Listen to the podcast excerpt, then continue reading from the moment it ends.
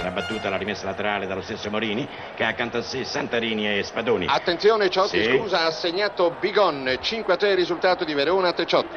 D'accordo Ameri? 5-3 dunque a Verona per il Verona, mentre la Juventus, ripetiamo, conduce all'Olimpico per 2-1, servito Orazzi sull'ala destra. Attenzione a Attenzione, Ciotti, scusami, su questa azione si è conclusa la partita di Verona, risultato 5-3 per il Verona. Attenzione Ciotti, partita conclusa anche a Perugia, il Perugia ha battuto il Brescia per Ciotti. 2 a 0 a te Ciotti. Pronto Ciotti, pronto Sì, Ciotti il Napoli e il Napoli che è passato in vantaggio con una rete di Damiani a due minuti dalla fine, a te Ciotti.